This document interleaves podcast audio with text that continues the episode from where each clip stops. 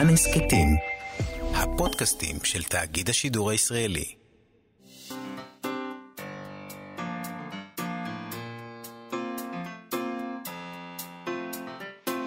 מה שכרוך עם יובל אביבי ומיה סלע.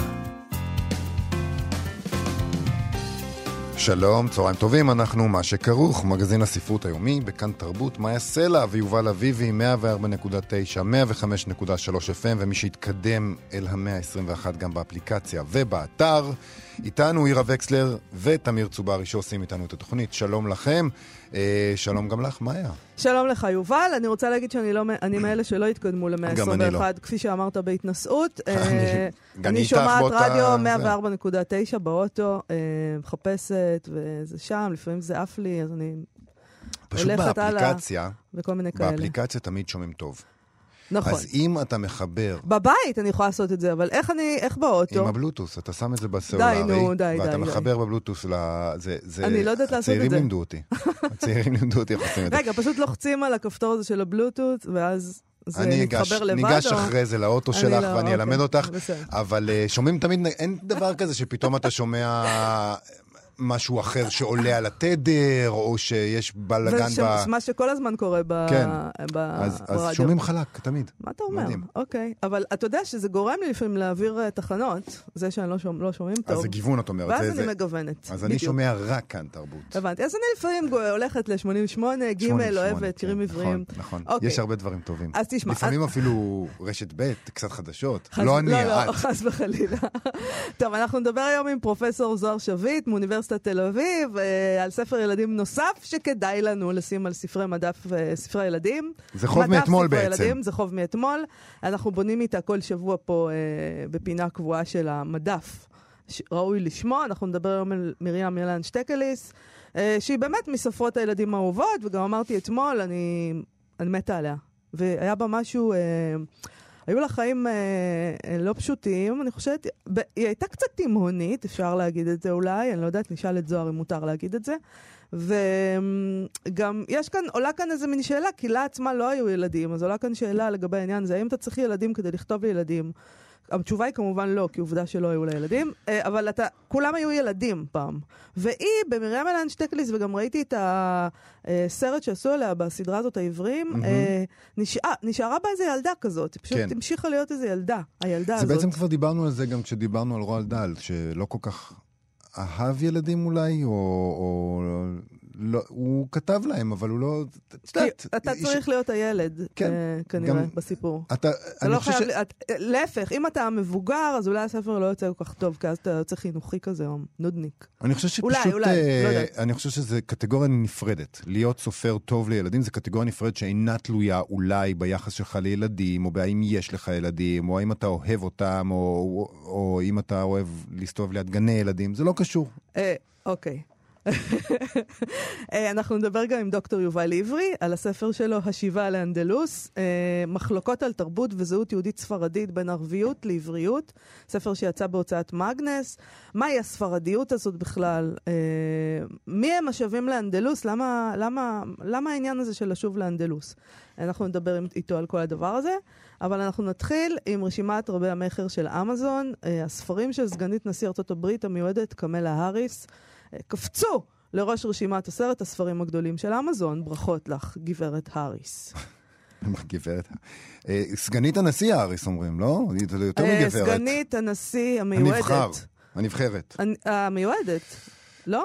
או הנבחרת? לא יודע, הם אומרים president elect and vice president elect. הנבחרת. אז נבחרת. כן. השאלה אם צריך להגיד סגנית הנשיא הנבחר, זה עניינים של עברית. נכון. ושל מגדר. אני אגיד לך משהו, אני ראיתי שיש איזה שערוריה עכשיו, שאברי גלעד אמר בתוכנית הבוקר, שאנחנו בכלל לא צריכים להגיד לפי דעתו סגנית הנשיא, או הנשיא המיועד, או הנבחר, כי עוד בודקים את זה. בגלל זה. עוד בודקים את זה, עוד סופרים אתה מעטפות. חשבתי שהוא חוזר למקום הזה שהיו אומרים סגן על מישהי שהיא אישה. לא, הוא לא מתעניין. זה משהו אחר לגמרי. עוד בודקים את זה. כן, אני רואה כל מיני תימהונים בטוויטר. תימהונים בכירים מאוד. חלקם חברי כנסת בישראל.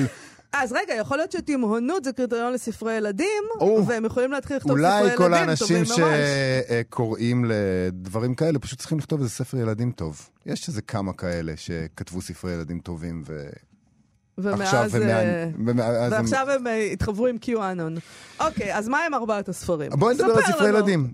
למשל, זה 4 ספרים בעשירייה המובילה של סגנית הנשיא הנבחרת, ככה אנחנו נגיד את זה. מדובר ב-Superheroes are everywhere. גיבורי העלם בכל מקום נגיד, משהו כזה. זה ספר הילדים שהיא עצמה כתבה. נכון. יש לה ממואר שנקרא The Truth We הולד, האמיתות שבהם אנו מחזיקים, זה היה בשבילי גם קשה, גם בגלל הסין וגם בגלל האנגלית, זה היה מוגזם להגיד, זה הייתי צריך פשוט להגיד. An American Journey. המסע האמריקאי, כן? נכון, הממואר שלה. ספר שכתבה מינה האריס, אחייניתה של קמאלה, שזה ספר ילדים שבו קמאלה ואחותיין הגיבורות, שנקרא קמאלה and Maya's Big Idea. והביוגרפיה שלה מאת ניקי גרימס ולואה פרימן, Rooted in Justice.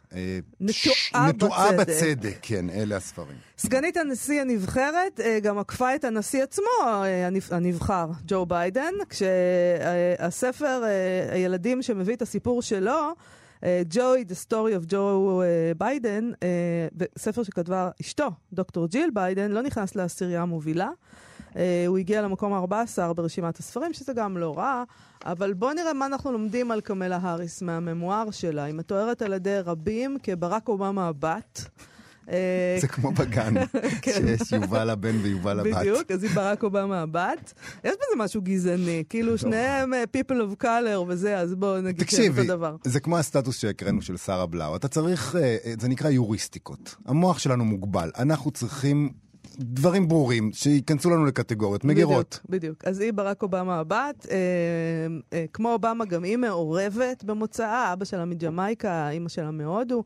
את חלק מהילדות שלה היא בילתה מחוץ לארצות הברית, בקנדה, היא הפכה לעורכת דין כמו אובמה, ועכשיו היא נכנסה לבית הלבן אחרי 3 שנים כסנטורית דמוקרטית. בגרדיאן כתבו לפני שנה שאם טראמפ הוא האנטי-אובמה, רבים מקווים שהאריס תוכל להיות האנטי-טראמפ. אז הנה, אנחנו אחרי הבחירות וזה קרה. זה נורא עצוב שתמיד זה צריך להיות אנטי משהו. אתה לא יכול להיות דבר של עצמך. אתה חייב להתנגד למי שבא קודם. מה זה עצוב? אנחנו פה בפוליטיקה, יובל. על מה אתה מדבר? יצאנו רגע מספרי הילדים. יצאנו מספרי הילדים, עכשיו אנחנו מדברים פוליטיקה. אלא שבעוד שהממואר של אובמה, חלומות מאבי, זכה לשבחים, כעבודה אלגנטית, יוצאת דופן, זה ספר שעמד בזכות עצמו, מאוד התפעלו ממנו. הממואר שלה, ביניהם אינו עומד, ביניהם מבקרים אינו עומד בזכות עצמו, הוא יותר נועד לשרת אותה במרוץ לנשיאות. זה נוסחה די מוכרת, כן?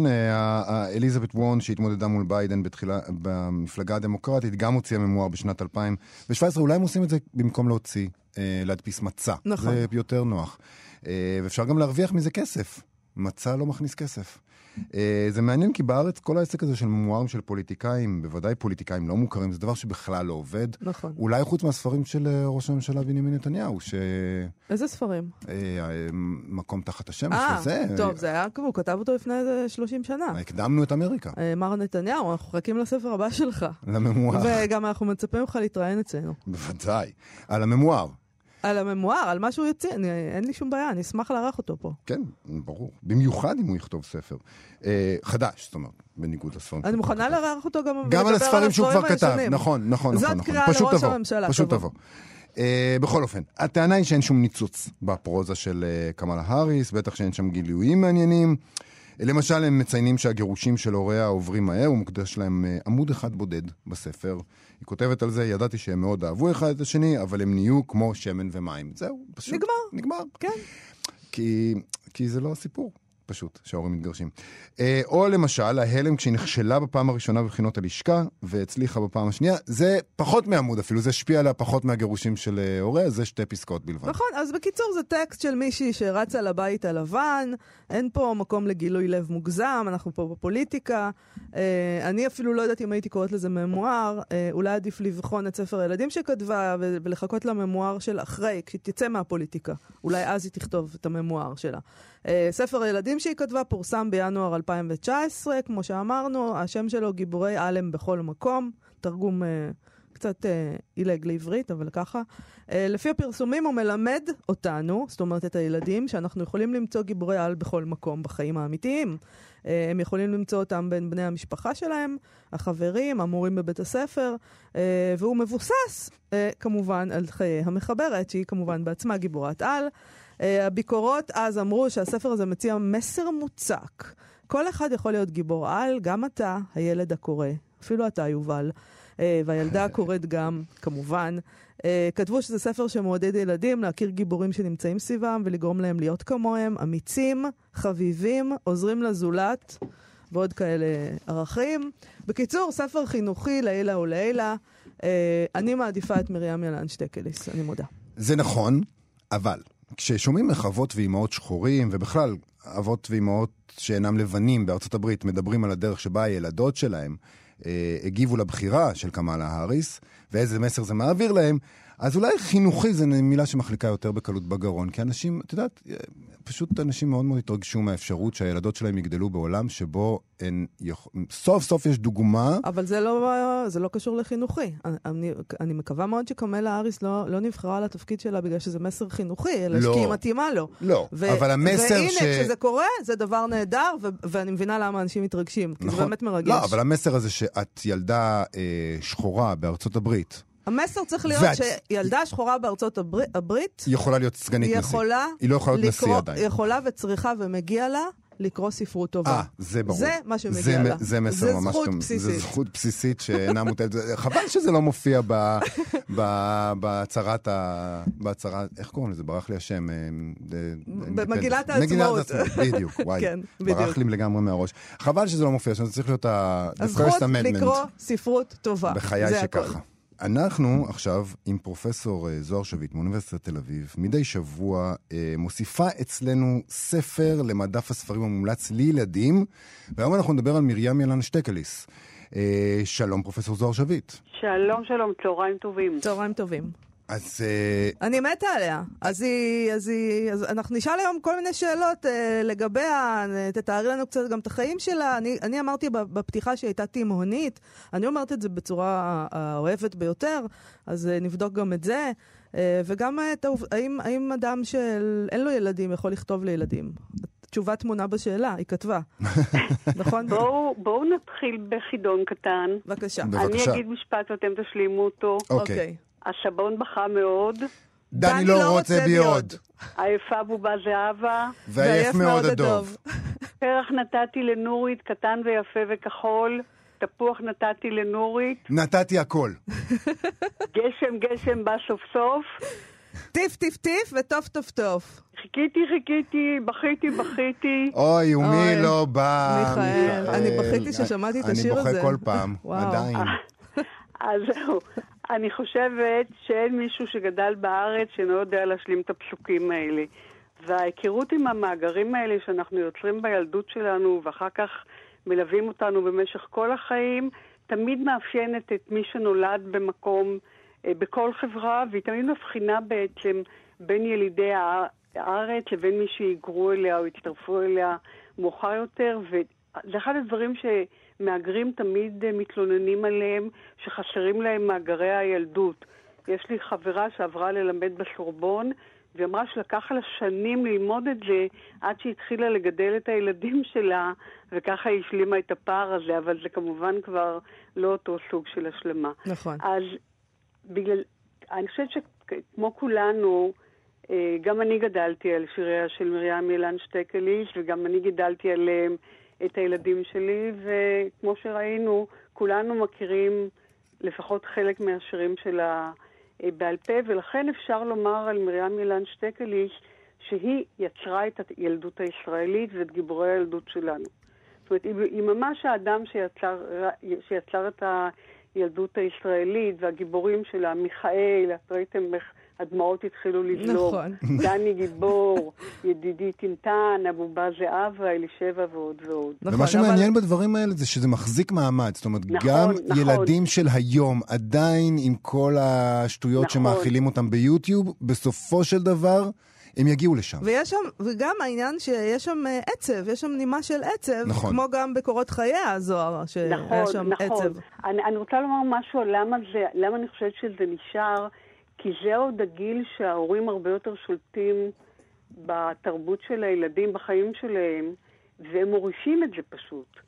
אין דבר שמורישים יותר משירי הילדות, נכון? נכון. זאת אומרת, אנחנו מורישים את זה מדור לדור, אבל... זה נכון מה שאת אומרת, שבקורות החיים שלה, לא רק בשירים שלה, יש הרבה עצב, ובעיניי אפילו כמה וכמה אלמנטים שמזכירים טלנובלה. אז בואו נדבר קצת על קורות החיים שלה. היא נולדה ברוסיה, ואת שם המשפחה שלה היא יצרה מראשי התיבות של שמו של אביה, יהודה לב ניסן. היא הייתה מאוד מאוד קשורה אליו. היא למדה בכמה אוניברסיטאות, בחרקוב היא למדה פסיכולוגיה ומדעי החברה, בברלין היא למדה בבית ספר הגבוה למדעי היהדות, בפריז היא למדה ספרנות, ומכל זה ברור שהייתה בעלת השכלה מאוד רחבה, שלטה בכמה שפות, הייתה בהרבה מאוד סקרנות, והיה לה גם ידע בפסיכולוגיה שאולי היא עשתה בו שימוש בשירים שלה, ואולי סתם הייתה לה הבנה על ילדים. כן. היא גם זכתה בפרס ישראל על יצירתה, והייתה הקלת פרס ישראל הראשונה לספרות ילדים. כשהיא עלתה לארץ, ועד סוף ימיה, היא עבדה כספרנית במחלקה הסלאבית. היא נישאה בגיל מבוגר יחסית לנורמות של אותה תקופה למשה שטקליס, שהיה מחשובי הפרה-היסטוריונים של ארץ ישראל. לזוג לא נולדו ילדים, והם התגרשו ב-1939. סיפור עגום מאוד, הסיפור הגירושים. ממש כאילו לקוח מאחד הרומנטים הרומנים. נכון. היא הזמינה את בינה גבירט, המאיירת של ספרה הראשון, את לא רצו גמדים, להשתכן בביתה.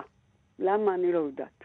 ובינה גבירט הייתה יפת תואר, ואז מתחת לאף של מרים התרקם רומן בין החוקר שטקליש לבינה גבירט.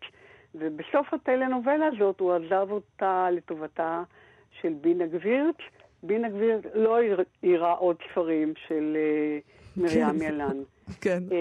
ומאז ככל הידוע לנו היא לא נשאה, למרות שבאיזשהו רעיון במעריב היא אמרה שהייתה נשואה פעמיים, ואני שאלתי על כך את דורית גני שכתבה ביוגרפיה מקסימה לילדים על מרים ילן, והיא גם אמרה שזאת ציטוט מאוד מוזר. בכל מקרה לא היו לילדים, וכאן אנחנו באמת מגיעים לעניין שדיברתם עליו בתחילת התוכנית, לשאלה האם אדם צריך שיהיו לו ילדים כדי שהוא יכתוב לילדים. כן. כי מצד אחד, הרבה פעמים סופרים שכותבים לילדים, מספרים כמעט כמין דוגמה כזאת, או כדבר שחוזר, שהם כתבו את הסיפור, את השיר בשביל הילדים שלהם. והדוגמאות הבולטות שאנחנו מכירים, זה אי מילן, עם פועדו, ויו לופטינג ודולית אל הרופא. אז האם באמת צריכים ילדים אמיתיים כדי שיהיו, יכתבו ספרי ילדים? וזה בכלל לא בטוח. קודם כל, בגלל פשוט ההיכרות עם הסופרים והספרים שהם כתבו, חלק מסופרי ילדים הכי ידועים, כמו צ'ארלס לודוויג ג'וסון, שמוכר לנו בשם לואיס קרול, המחבר של בארץ הפלאות היה... ערירי, לא היו לו ילדים. אם כי זה גם מכתב, זה גם ספר שנכתב לילדה ספציפית. כן, ואגב, בגלל שזה לא הבת שלו, אז גם יש על זה תילי תילים של פרשנויות. כן, בסדר, אבל הוא לא... טוב, אתה יודע, אולי הוא חשב שהוא צריך להציג, כאילו כתב את זה לאיזושהי ילדה, כדי שהספר יתקבל, זה היה הסטנדרט. אבל זה נכון מה שאתה אומר, כמובן. או ג'יימס ברי שחיבר את פיטר פן, או מורי סנדק שחיבר את ארץ יצורי הפרל. אני חושבת שלכולם אנחנו נגיע במדף שאנחנו בונים. ובעיניי כל ההנחה שסופר לילדים חייב לנסות בחוויות ההורות, משולה להנחה שסופרים כותבים תמיד על חוויותיהם האישיות, ושאין בכלל מקום לדמיון. אז איפה הכוח היוצר בכלל? נכון, או שהם, את יודעת, אמרתי את זה גם בהתחלה, הם היו נכון. בעצמם ילדים. כל אחד היה פעם ילד, אז משם הוא יכול לכתוב גם לילדים בעצם, אם נשאר בתוכו איזה ילד, אולי. את חושבת שמישהו צריך שישאר בתוכו ילד כדי שהוא יכתוב לילדים? חושבת שבאיזשהו מקום. את אמרת באיזושהי, בדיאלוג בינך לבין יובל אביבי, עלה שאולי ספרות ילדים ופוליטיקה הם דברים מאוד מרוחקים זה מזה. כן. אני חושבת שאין דבר שיותר פוליטי מספרות ילדים.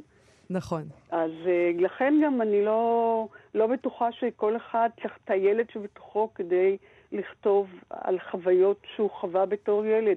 הוא יכול להסתכל על העולם ולהמציא חוויות גם. נכון. אבל חלק מכל זה, כל הספרות, להמצאה של חוויות שלא היו ולא נבראו. אבל יש לך איזו טענה כזאת שבאיזשהו אופן למרים ילן היה ילד. בדיוק.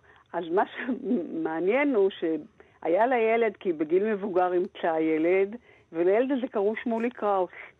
והסיפור הוא ששמולי קראוס הכין את היפה בובה זהבה, ואז התפתח ביניהם לא רק שיתוף פעולה פורה, אלא נרקמה ידידות גדולה ואמיצה. והתחילו להיות ביניהם יחסים של אמא ובן. והיא חילצה אותו הרבה פעמים מהצרות שהוא נקלע להם כל הזמן. שחררה אותו בערבות ממעצרים, מעיד על טובתו בבתי משפט. בוא נשמע קצת מה... וזה מה שמעניין, שהוא טיפל בה במסירות רבה בימי האחרונים, כי לא הייתה לה כמעט משפחה. זה מפתיע, כי גם הוא היה... בוא נגיד שהיו לו יחסים בעייתיים עם אמא שלו, ועם שאר העולם גם. אז אולי הוא מצא בה את האמא, אבל האמת שזה אחד הדברים שהכי קשה לדמיין, את האישה הקטנה, הכמעט ילדתית הזאת. היא עלו בתמונות, גם היום נראית ממש כמו איזו ילדה שהתחפשה לאישה, ואת שמולי קראוס, שתמיד קראו לו הבריון השכונתי. אבל זה מה שמראה, שההיסטוריה מזמנת לנו הרבה הפתעות. בכל מקרה, גם אם לא היו לילדים, הילדים מאוד מאוד אהבו אותה. ואפשר ללמוד את זה מהמכתב שהיא כתבה לגצל קרשל, כשהוא אסף חומר ללקסיקון הסופרים. מה היה הציטוט אולי נגד עינייך? כן, את יכולה לקרוא אותו? כן. או יובל? אני אקרא. החוברת יצאה ביום ד' וביום ה' לפני הצהריים, ביושבי ליד שולחן עבודתי שבספרייה על הר הצופים, הרגשתי פתאום שמישהו עומד לידי. הייתה זו ילדה כבת 9. את מרים שטקליס? שאלה. אמרתי כן. אמרה, שלחו אותי כל הילדים מן הכיתה שלנו לומר לך תודה על השיר שלך. מפני שאני מכירה את הדרך, אמא שלי עובדת כאן מן הצד השני של הכביש. שאלתי, איזה שיר? אמרה, דני גיבור. התבלבלתי והתרגשתי עד שלא ידעתי מה לומר. שאלתי, איזה בית ספר? אמרה, לילדי עובדים. אמרתי, הנה, כמה סוכריות, קחי לך. אמרה, לא, אמא לא מרשה. שלום. פנתה והלכה. כעבור רגע נתאוששתי, רצתי אחריה, ומצאתי ליד תחנת האוטובוס. לקחתי אותה, והלכנו וישבנו תחת עץ בגן האוניברסיטה. שאלתיה, מה מצא חן בעינייך בשיר זה?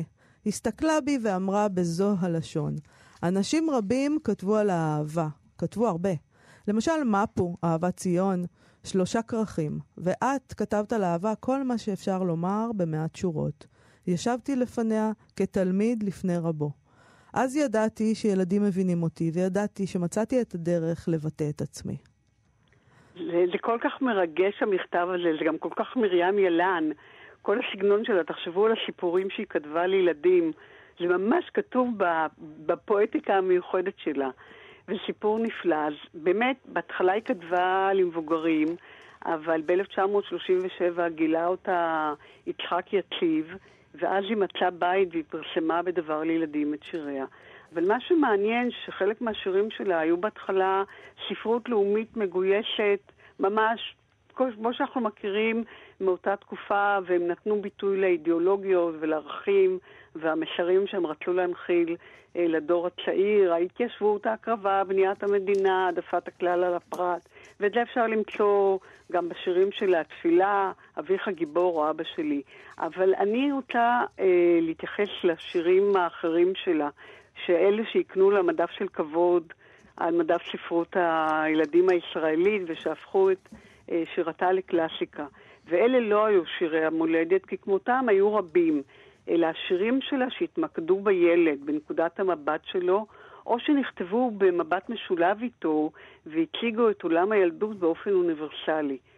והפנייה או הפנייה אל נקודת המבט של הילד ולעולם שלו הייתה בשעתו חידוש מאוד גדול. בעולם שמרים ילן שטקליס בנתה, נתנה מקום לקולות ולמעשים של הילדים בלי לשפוט אותם. היא אף פעם לא הייתה שיפוטית בשירים שלן. גם כשהיא תיארה מעשים שלא יעשו ואמירות שלא יאמרו, והילד נמצא במוקד השירים האלה לא אחת בקונפליקט עם עולם מבוגרים שמפעיל את הסמכות הילדים. למשל, תיקחו את השיר אל תשאל יותר מדי, אין עכשיו לאבא פנאי, אל תרוץ אל הבאר, אל תקפוץ מעל גדר, אל תכה את אחותך, היא קטנה קטנה ממך. אל ואל ואל ואל, מי ימציא אותך בכלל? איזה דרך נפלאה להעמיד את הילד מול עולם המבוגרים הסמכותי. נכון. חוזקה אחרת שלה הייתה שהיא הציגה מנעד מאוד רחב של רגשות, שלעיתים קרבות הם תוארו באמצעות פרויקציה, השלכה. למשל, פחד מהחושך, בעיפה בובת זהבה, פחד ממחלה, דוב חולה, פחד מהבדידות, מעשה בילדה בודדה, וכמובן השירים על אהבה נכזבת, כמו מיכאל, חיכיתי חיכיתי והוא לא בא, או דני גיבור. יש לנו את הקטע הזה של הבדידות, מעשה בילדה בודדה. איזה יופי. בואו נשמע לפחות חלק קטן. נהדר. מעשה בילדה בודדה. ירח, ירח, ספר לי סיפור, ספר לי סיפור שמח. ואל נא תגיד, זה אסור וזה אסור. ואל נא תגיד, אתה אין לי פנאי. ואל נא תגיד, סיפרתי לך די. ספר לי סיפור, ירח. כי אבא איננו ואמא הלכה, כי אמא איננה ואבא הלך, ורק הבית, רק כל כך, כל כך לא שלנו הבית. אנחנו צריכים עוד מעט לסיים, אבל אולי נגיד פשוט, אם אנחנו רוצים עכשיו ללכת לחנות הספרים באמת ולקחת ספר, מה אנחנו מדברים בדרך כלל על ספר, וכאן אנחנו בעצם דיברנו על כל היצירה. על קבוצה של ספרים, נכון. אז איך אנחנו מצמצמים את זה לספר? אז זה נורא תלוי בשביל מה. אם אנחנו רוצים לקנות את זה לעצמנו פשוט כדי להתמוגג מכל היצירות שלה, אז יש ספר שמכיל את כל היצירות שלה, אבל אני דווקא ממליצה לקריאה עם ילדים, על הפורמטים הרזים שיותר קל להחזיק ביד וגם יותר קל לחרב אותם עד שנרכוש חדשים לדור הבא. נהדר. פרופסור זוהר שביט, אוניברסיטת תל אביב, תודה רבה לך. תודה לכם. נדבר שוב בשבוע הבא. ספר חדש, השיבה לאנדלוס, מחלוקות על תרבות וזהות יהודית ספרדית בין ערביות לעבריות. רואה אור בימים אלה בהוצאת מגנס, כתב אותו דוקטור יובל עברי. את היית אתמול בהשקה של הספר בזום, נכון? נכון, אני הייתי בהשקה של הספר בזום. אני חושבת, אני רוצה להגיד לך משהו, זה ספר רציני מאוד, ספר מחקר. מאוד. אנשים היו נרגשים עד אם כן נשמתה מהספר הזה. כאילו, זה גם אינטלקטואלית גם, אבל גם נרגשים. כמעט, כי זה עושה איזה מהלך סוציולוגי כן, שלא היה עד עכשיו. כן, כי זה עושה איזשהו מהלך, כי זה נגע בהם, כי זה גילה להם איזה משהו, כי עוד מעט נדבר עם יובל עברי, אז אולי הוא יסביר, זה היה מאוד מאוד יפה לראות את זה, זה היה מרגש. אני חושב שיש לנו כבר, אנחנו נורא מקובעים בקשר למהי ספרדיות, ונדמה לי שהספר הזה, ממה שקראתי, מנסה לאתגר קצת את העניין הזה, מהי בעצם הספרדיות, לאן אנחנו חוזרים כשאנחנו שווים לאנדלוס. הוא כותב על אינטלקטואלים במפני המאה ה-20, על הדרך שלהם, על הפולמוסים שלהם, הוא מתעקש להגיד, אנחנו לא מדברים פה על סינרגיה, על איך דיאלוג יצר משהו מחודש, אלא להפך, על פולמוסים ומריבות וויכוחים.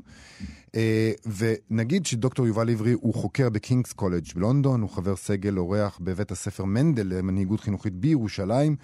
תחומי המחקר שלו עוסקים בממשק שבין סוציולוגיה, ספרות ותרגום, ועבודתו מתמקדת בהיסטוריה התרבותית של פלסטין וארץ ישראל במפנה המאה ה-20. המחקר הנוכחי בוחן מסורות של תרגום רב-לשוני עברי-ערבי בעידן של האחדה לאומית חד-לשונית.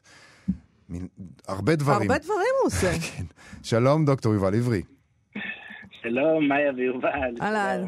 תגיד. תודה רבה לה. כן, תשמע, אתה עשית את כל זה. יובל, אולי נתחיל, סליחה. בבקשה. יש לי כאן שני יובל. אולי נתחיל יובל עברי מההתרגשות של אתמול. כן. שאתה תסביר את זה. ממה הם התרגשו? הם ממש היו נרגשים, האנשים שדיברו אתמול בהשקה. נכון, גם אני מאוד התרגשתי. נכון. אני חושב שחלק מהעניין של הספר, מעבר לזה שזה ספר מחקרי, זה גם שזה איזשהו ניסיון אחרי המון שנים, של אנשים שנמצאים שם, אנשים שחלקם אקטיביסטים, חלקם חוקרים, חלקם פעילים, שמנסים לצאת מתוך תחושת הצמצום שבו אנחנו חיים. תרבותית, ספרותית, לשונית, גם בהקשר הספרדי המזרחי, אבל שבכלל בהקשר של תרבות וזהות יהודית בתוך המרחב שלנו, ולנסות לדמיין עולם מעבר להפרדות האלה, מעבר לחלוקות האלה, לנסות לדמיין עולם שהיה לו את הרוחב הזה, את האפשרויות של החיבורי באלה, ובמובנים הספר חוזר לאותו רגע, לסוף המאה ה-19, תחילת המאה ה-20, שהוא רגע אולי משמעותי, אולי הכי פורמטיבי, בהקשר של היסטוריה יהודית בעת החדשה, ההיסטוריה של המרחב שלנו, של ישראל, פלסטין, שבו צומחות תנועות לאומיות ערבית ועברית, ותנועות תרבותיות, והתחדשות של עברית וערבית, וזה היה רגע שבו גם הציעה הרבה פעמים, ואולי היום זה יראה לנו מוזר לחשוב על זה, אבל הציעה תקווה של חיבור, של מגע מחודש, נגיד של יהודים וערבים למשל.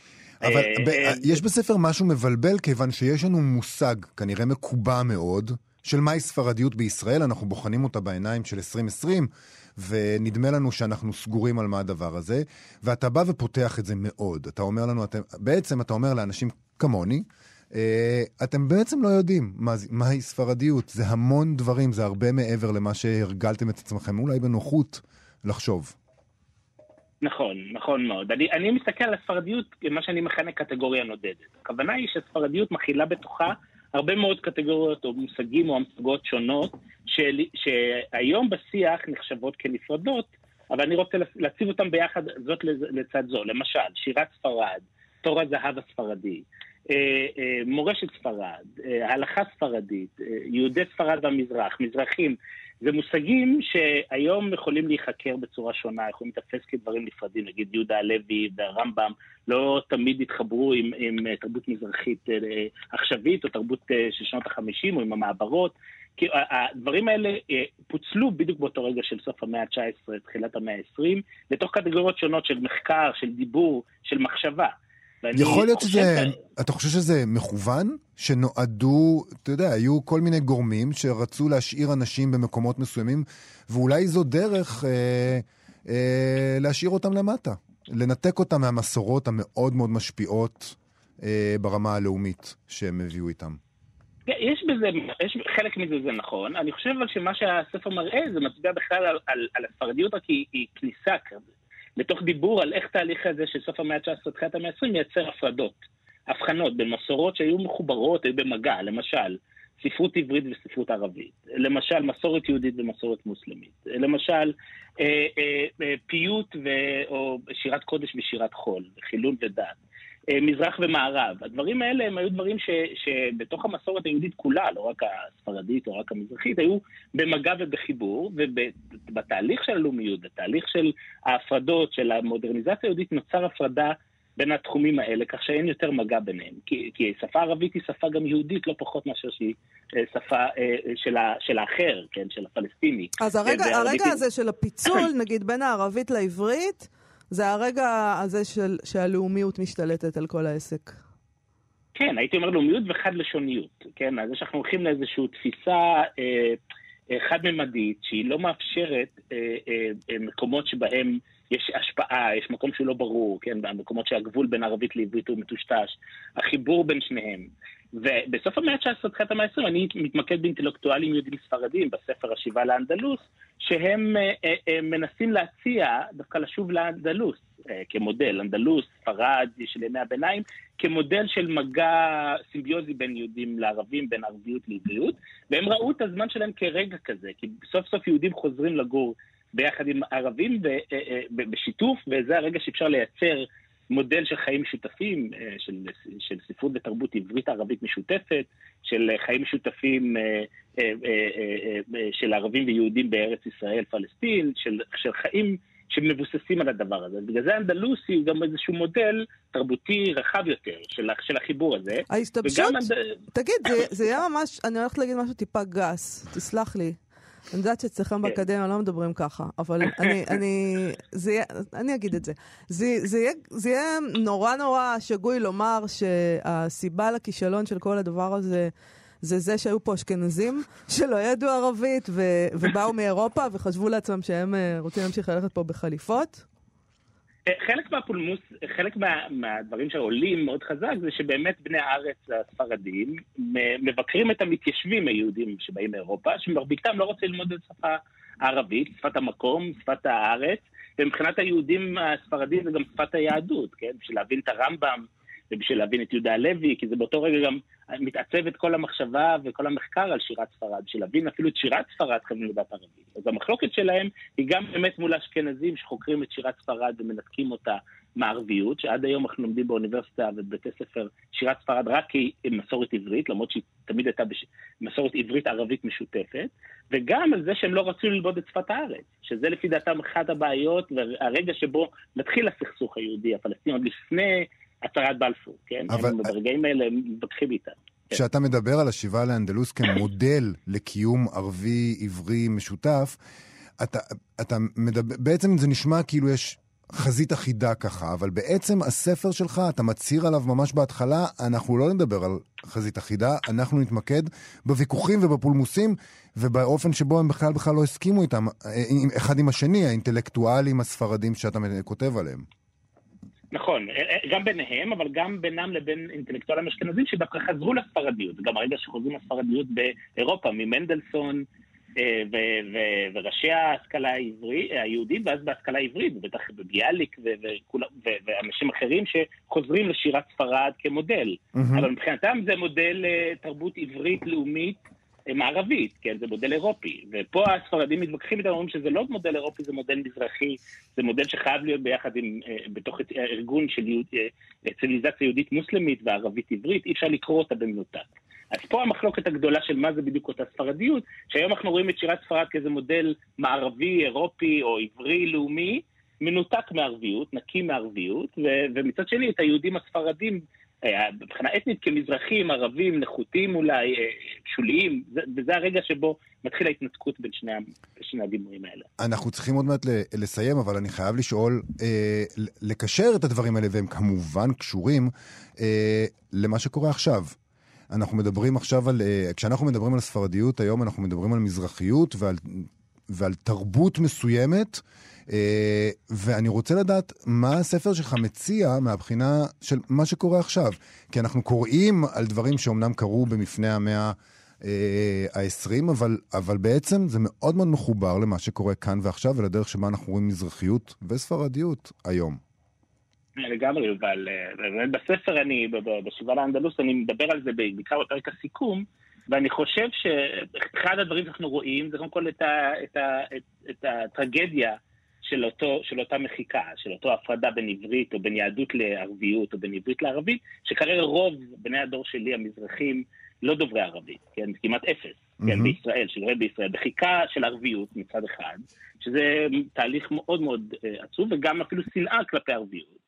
אבל מצד שני אני חייב להגיד שגם עקבות נשארו ושרידים נשארים. אנחנו רואים היום את השיבה למוזיקה ערבית, מאוד חזק בקרב דור שני ושלישי, של דודו טסה ושל נטע אלקיים ושל מוזיקה תימנית, ויש חזרה לערביות, יש חזרה לשפה עיראקית בפורומים כאלה ואחרים, או שפה מרוקאית ולערביות, ובית כנסת תמיד נשאר כמקום שגם הערבית נכנסת בתוכו. אז העקבות צריך גם עליהם לשים לב, אין פה מחיקה טוטלית. כן, אבל הפסדנו את הדבר הזה שהיה לנו, השלחנו אותו. אני מרגישה ממש צורך לעשות מעשה עוד ברק ולהתנצל. אבל הפסדנו גם את היידיש, ואת הלדינו, ואת הפולנית, הפסדנו הכל.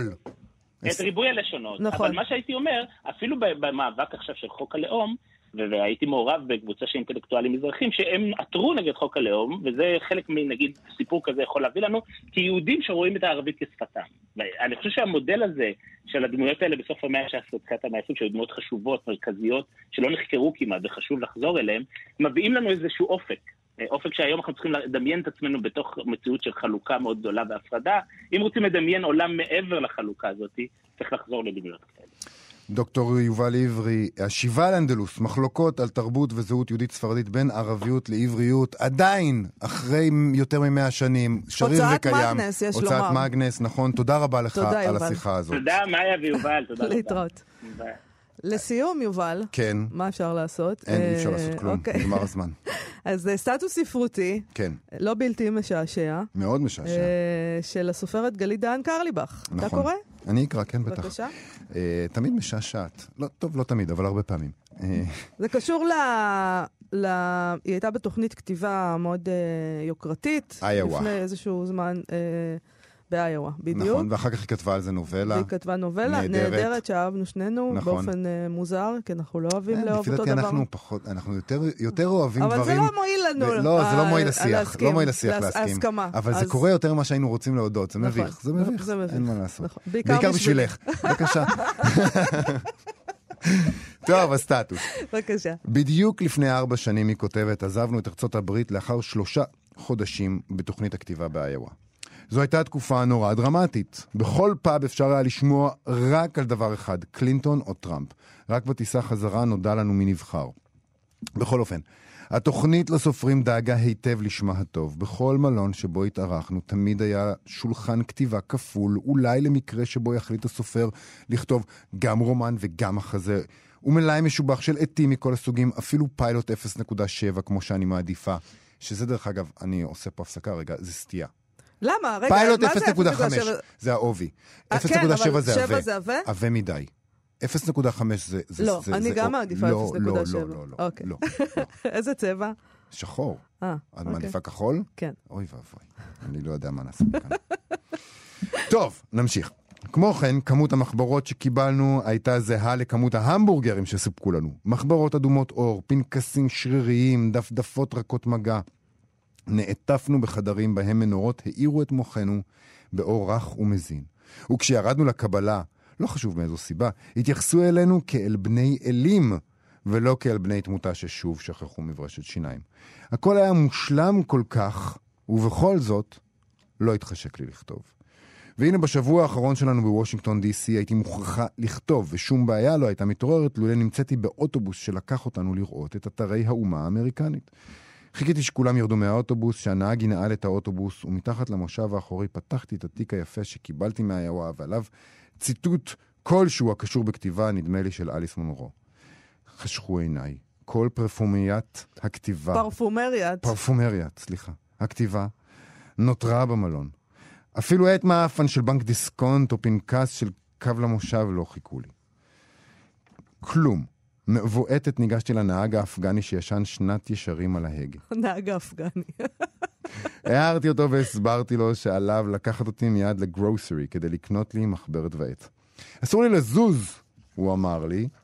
אם זה היה באפגניסטן, הוא נרתע ממראה פניי, הושיט יד לתיק שלו, וככה את כל הסקיצה הראשונית לאיואה עשיתי על אחורי קבלות של נהג אוטובוס, ובעזרת עט שיותר חרט מאשר כתב. לפעמים אני מתעוררת מסיוט שבו מס ההכנסה האמריקני דורש את הקבלות בחזרה. לא אתפלא אם זה יקרה. בטח עכשיו, אחרי שכתבת את זה בפייסבוק. לא, אבל אני חושב שאולי זה נחמד. זה בעצם אומר לנו, מהם התנאים שבהם צריך לכתוב? אולי זה קשור גם לעניין הזה. האם אתה צריך שיהיו לך ילדים כדי לכתוב לילדים? האם תנאים טובים, האם תנאים מושלמים... זה מה שהופך את מעשה הכתיבה לכל כך מוצלח. האם אתה חייב נשיא נחמד וטוב בדעותיך? אולי עדיף לא. לא. אולי עדיף לכתוב תחת משטר... דיקטטורה. בדיקטטורה יוצאים דברים נהדרים. תמיד יוצאים... תשמעי, במשבר, המשבר יוצר... הזדמנות. בדיוק. אנחנו צריכים להפוך את הלימון ללימון. לא, לא, אל תגיד את זה יותר.